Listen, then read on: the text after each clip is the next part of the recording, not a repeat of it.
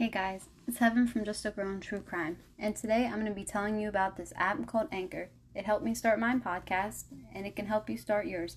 Anchor is a free app that lets you use it from your phone or your computer, so if you want to do it on the go, and you want to just record, you can record one. Anchor will also distribute your podcast for you on Spotify, Apple Podcasts, and so much more to get your own podcast out there. You can make money from your own podcast with no minimum listenership. So it's everything you want in just one podcast. Download the free Anchor app or go to anchor dot f m to get started. I did. What are you waiting for? Hey guys, welcome back to Just a True, Just a Girl in True Crime. I'm your host, Heaven. And as promised, I was coming back at you for another episode because of vacation. Sorry if you heard my phone vibrate, I got a text. And tonight we're going to be doing the myth or the story of Bloody Mary. We all know the story, we've all heard the story, and I'm pretty sure over ninety percent of us have tried out the Bloody Mary thing in the bathroom mirror, except for me because I was too big of a wuss to do it, and I'm twenty-five. All right. We all know, you know, you played it at sleepovers. Other kids dared you to do it. You do it. See if she appears. You know, everybody's done it, except for me again. Well, for people who don't know how to do, don't know what it is or don't know how to do it, I know how to do it, just never did it. So what you do is, you stand in a dark bathroom holding a single candle, and you simply chant in the mirror, Bloody Mary, three times. It's then said that a ghost will appear sometimes holding a dead baby, or other times promising to come after yours, which is pretty creepy. Spooky, guys. That's what I said. Spooky. Um, while the folklore may be fabricated, the woman behind the mirror and the story of Bloody Mary was as real as can be, and a royal figure at that. So, who was Bloody Mary? Well, I'm about to tell you right now. Well, the origin of the Bloody Mary story lies with Queen Mary the first,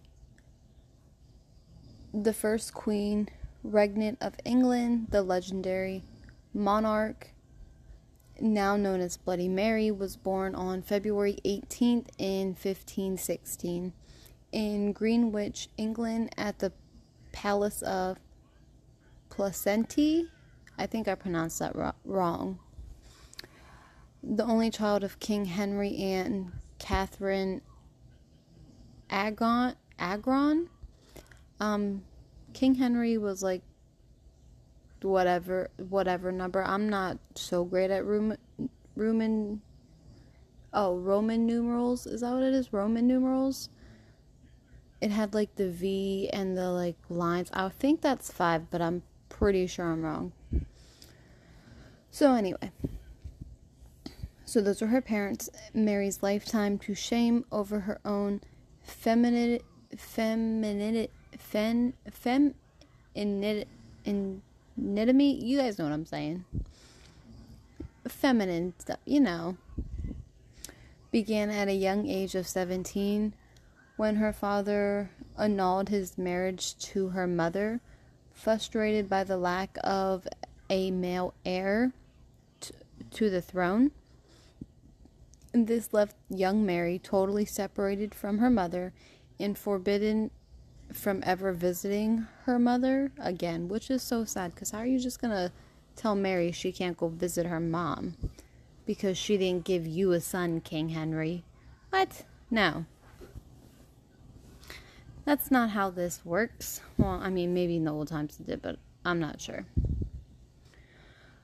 The king actually went on to marry his now ex-wife's maid of honor, and her name is Anne Boleyn, who disappointed him with another daughter named Elizabeth.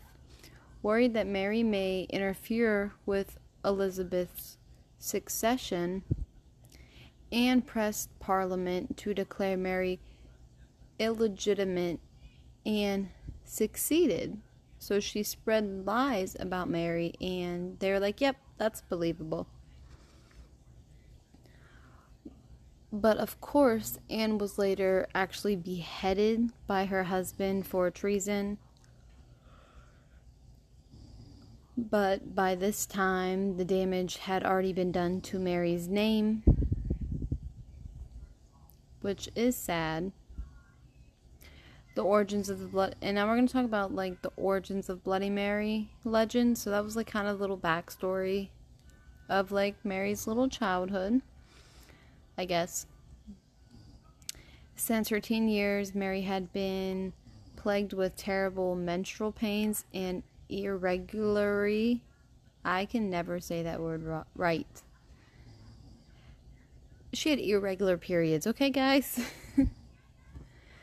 In which um, they would be attributed to her eventual and phys- physical and psychological stress later in life. She was also known to be struck with deep and frequent periods of melancholy, I think that's wrong, depressive spells in which she would, um, spells which would stay with her throughout her relatively short life. Despite all the odds and afflictions stacked against her, Mary did actually take the throne in nineteen fifty-three at the age of thirty-seven, and promptly married Philip of Spain in hopes of conceiving an heir to the throne, you know?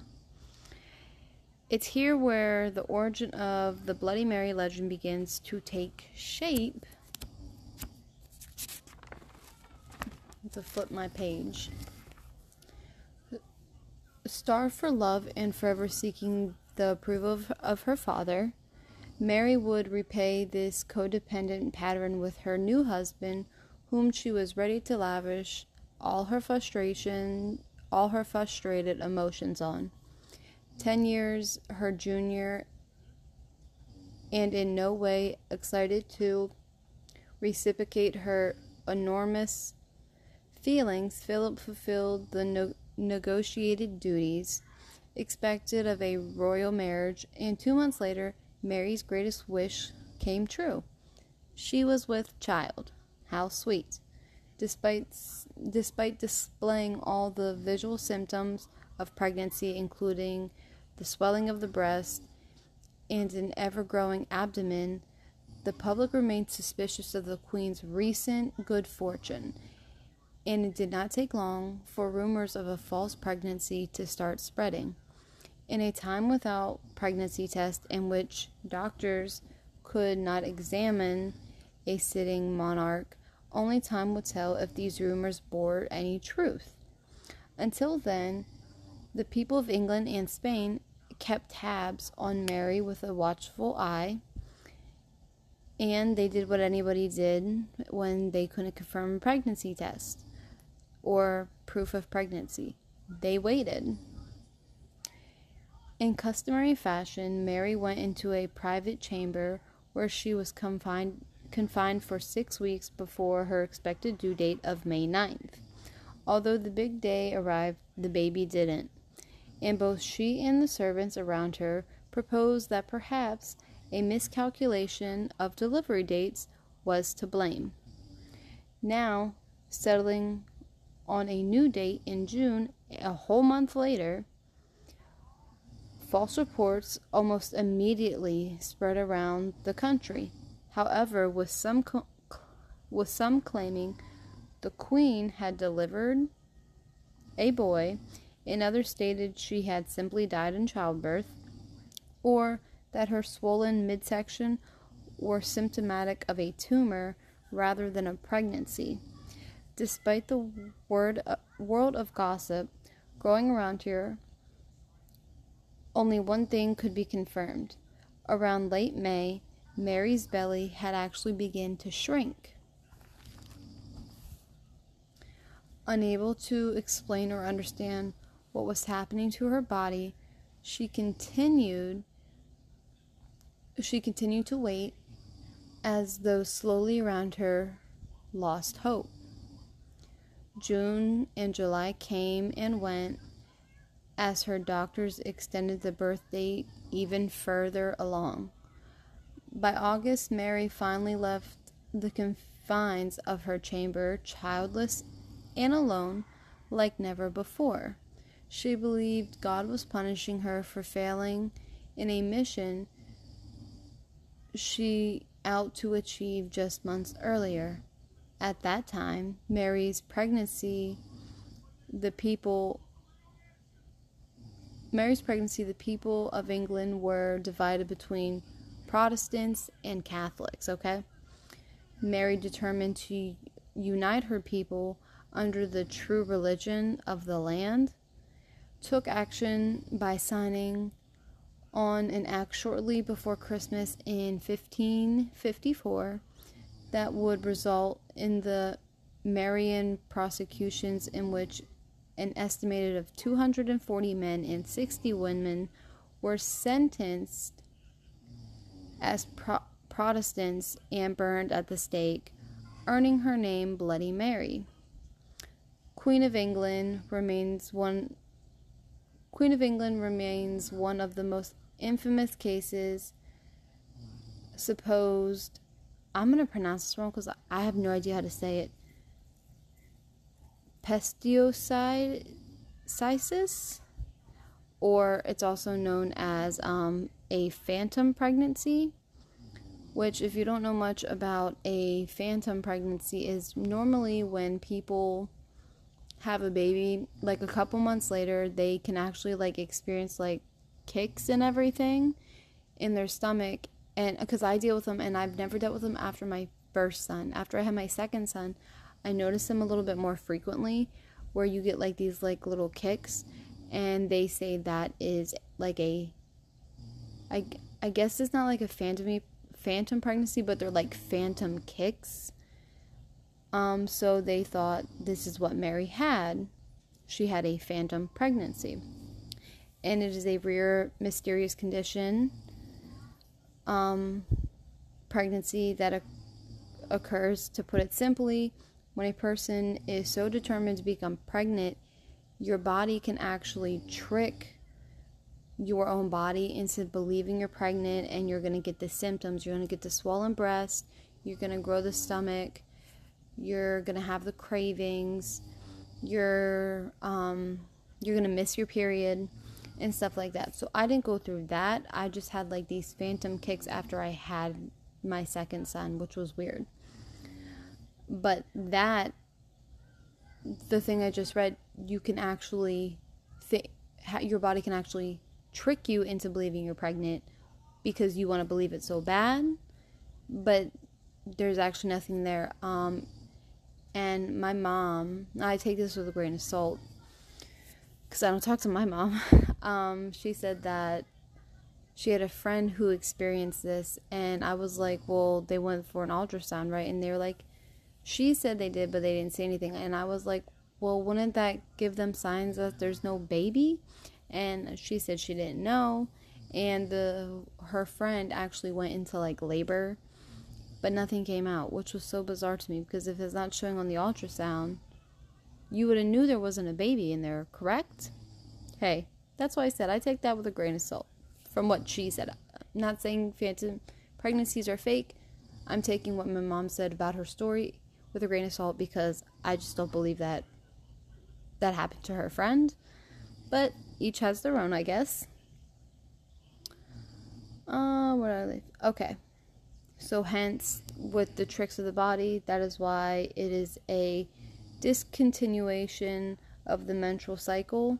Another possibility in Mary's case could be an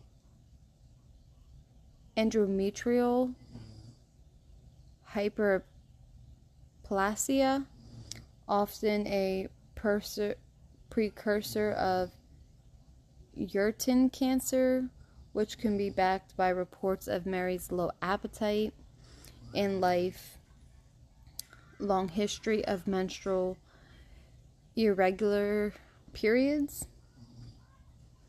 Years later, um, Mary then eventually announced for the second time that she was pregnant again, although this time it was a little bit different. Her husband um, actually remained unconvinced that she was pregnant with another child, because he was probably thinking, you know, you said you were pregnant the first time, you were in this chamber, secret chamber for six weeks and no baby came, you never gave birth. So when this came around, he was probably like, yeah, this, she's not pregnant. Assured by the signs of pregnancy, she was later confirmed to have, she was actually later confirmed to have entered menopause, and yet again did not deliver a baby. Mary then died the next year at the age of forty-two, presumably of um, that uterine or ovarian cancer. Her name can still be heard today, like I said, chanted in dark bathroom mirrors all over the world, all hoping for a terrifying glimpse of the ghost with no understanding of the real story of Bloody Mary. Um, this one was also obviously shorter. Um, I've looked at other things and pretty much were the same thing. Um, some had a little bit more backstory, but this one I wanted to be short. I'm going to upload it tonight. Um, tomorrow, or what's today? Tuesday, maybe Thursday. Um, I'm going to be releasing kind of like a true crime and an urban legend mixed into one. It is called Into the Wood: How Online Urban Legend Slenderman Inspired to Ki- Inspired Children to Kill. I actually heard about this story a couple weeks ago. It blew my mind. Um, then I forgot about it, and then I was like, hmm, I want to do another urban legend. And I was like, oh, let me do Slenderman. He scares the hell out of me and stuff like that. So that's what I did. And then when I was researching, I found about the two girls and what they did. And I was like, you know what? I can put it as a two-in-one, an urban legend and a true crime, and blend it together since it goes with the story. And these kids believed in Slenderman. So that's what we're going to do. I'm either going to upload that tomorrow or possibly Thursday. And then I'm going to upload one more Saturday. And then Wednesday, when I'm at the beach, it'll be pre-recorded, and we'll do our um, Tyler Henley case. And then Saturday, I might upload, I might not, because that's my last full day at the beach and stuff like that. Um, but I hope you guys enjoyed this episode. Thank you, thank you, thank you so much for listening to my podcast. And, you know, just supporting me and stuff like that. My follower, my audience has been growing a little bit, which I'm so proud of myself. I text my one coworker who's working with me like, I just wanted to give you an update on the podcast. I'm growing. It's great. Um, you guys can follow me on Instagram at Just a Girl and True Crime. You can send me a Gmail at just a girl and true crime at gmail dot com. You can also follow my Facebook page at Just a Girl and True Crime. You can become a subscriber um, for the prices I said yesterday. I think the lowest one is ninety-nine cents and the second one is like four ninety-nine. You subscribe. Um, you can get bonus episodes. We talked about possibly making a pa- Patreon account. I'm not one hundred percent sure. I'm probably going to, in the next couple weeks, start up the YouTube channel. I have my whole first notebook full of true crime cases, and I'm working on my second one and stuff like that. I just have to make time. Like I said, I do work a full-time job, and I have two kids. One is six, one is two and a half. So it is very hectic. My oldest started school last week, so he's into his second week of school. And I'm trying to get him just into the rhythm of waking up early, going to school. Then I come home, you know, it's like normal stuff. Dinners, baths, teeth brush, snack, bedtime, eight o'clock. And then I record a podcast for you guys. And then I go to bed and I wake up at five a.m. So I try to upload as much as I can. And I feel like I'm getting better since August was kind of wonky and stuff like that. But I do hope you guys enjoy this urban legend or myth or story, however you want to look at it, as about Bloody Mary. And I hope you keep listening, and I will be talking to you guys Thursday. Talk to you soon.